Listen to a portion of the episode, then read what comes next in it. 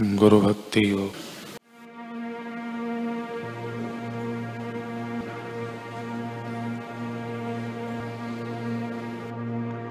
सच्चे गुरु की अपेक्षा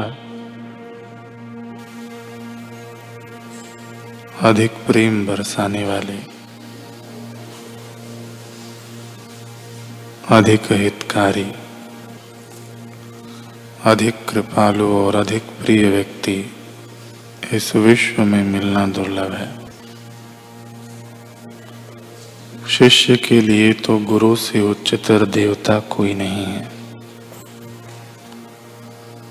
सचमुच गुरु के सत्संग जितनी उन्नति कारक दूसरी एक भी वस्तु नहीं है। गुरु की आवश्यकता के संबंध में प्राचीन काल के तमाम साधु सन्यासियों का एक समान ही अभिप्राय है। गुरु के बिना साधक अपने लक्ष्य पर पहुँच सकता है, ऐसा कहने का अर्थ होता है कि प्रवासी बाढ़ में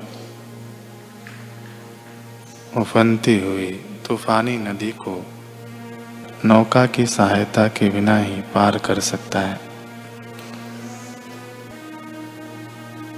सत्संग माने गुरु का सहवास। उस सत्संग के बिना मन ईश्वर की ओर मुड़ नहीं सकता। आत्मविद्ता गुरु के साथ एक क्षण का सत्संग भी लाखों वर्षों के तप की अपेक्षा कहीं उच्चतर है।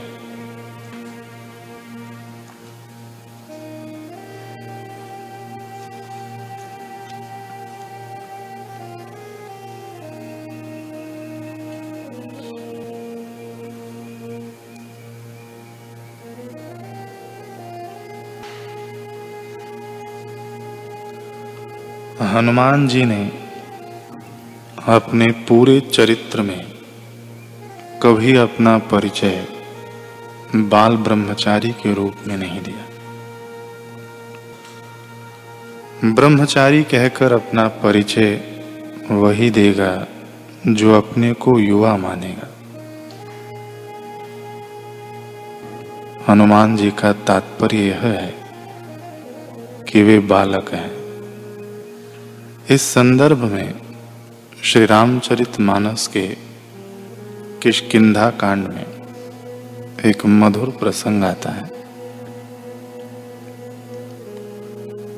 जब भगवान श्री राम से हनुमान जी का परिचय हुआ तो हनुमान जी ने भगवान के समक्ष प्रस्ताव रखा, नाथ शैल पर कपिपति रहाई, सो सुग्रीव दास तब अहई। ते सन नाथ मैत्री कीजे दीन जानी ते अभय करीजे। महाराज, पर्वत पर बंदरों के राजा सुग्रीव रहते हैं। चलकर उनसे मित्रता कीजिए और उन्हें अभय दान दीजिए। हनुमान जी ने इस प्रकार सारी बातें समझाकर श्री राम व लक्ष्मण जी को अपनी पीठ पर चढ़ा लिया और कहा, प्रभु, आपने जो अपना परिचय दिया, उसी से मुझे यह साहस हुआ कि आपको पीठ पर चढ़ाऊं। पहले तो मैं समझता था कि जग कारण तारन भव भंजन धर निभार। आप जगत के कारण हैं जो धरती का भार हरने के लिए अवतरित हुए। पर जब आपके मुँह से यह निकला कि मैं तो दशरथ का बेटा हूँ तो मुझे विश्वास हो गया कि यह जो नया ईश्वर है, उससे चाहे जो नाता जोड़ा जा सकता है। आप जब जगत पिता होकर दशरथ जी के पुत्र बन सकते हैं तो मुझे लगा कि सुग्रीव के मित्र भी बन सकते हैं। फिर मैंने आपको पीठ पर चढ़ाने का साहस इसलिए किया कि जब आप दशरथ जी के पुत्र बने तो उन्होंने अवश्य ही आपको गोद में उठाया होगा। अतः मैंने सोचा कि जब आप गोद में बैठ सकते हैं तो मेरी पीठ पर भी बैठ सकते हैं। गोद का आनंद आपने ले लिया। अब पीठ का आनंद भी ले लीजिए। भगवान ने हनुमान जी से विनोद किया कि जब दशरथ जी ने मुझे गोद में उठाया था तो तुम भी मुझे गोद में लेकर पर्वत पर चलते। पीठ पर बिठाने की क्या आवश्यकता है? हनुमान जी ने कहा, नहीं महाराज, गोद में लेने और पीठ पर बिठाने में बड़ा अंतर है।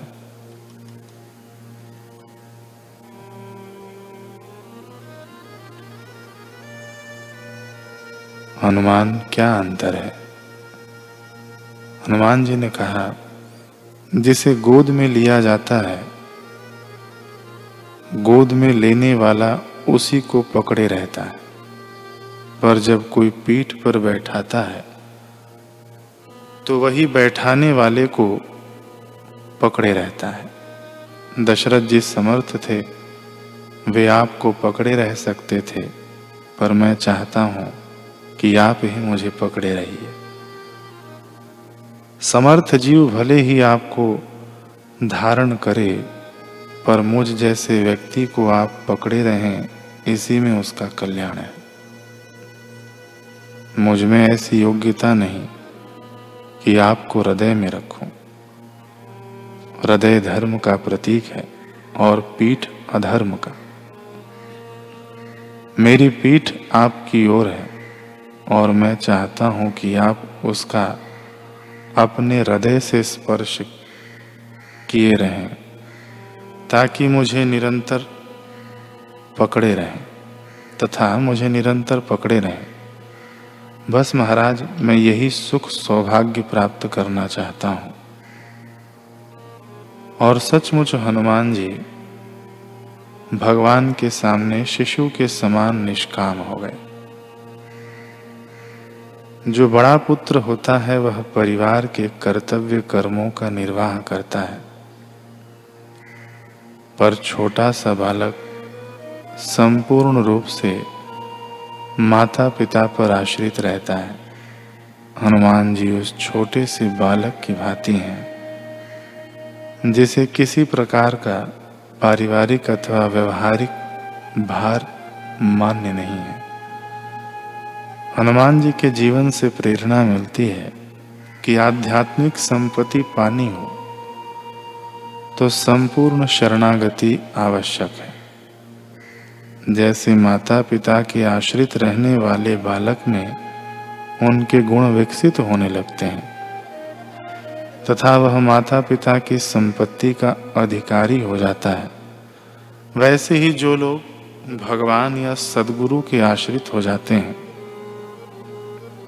तो उनका जीवन निर्भर निश्चिंत, निशोक हो जाता है।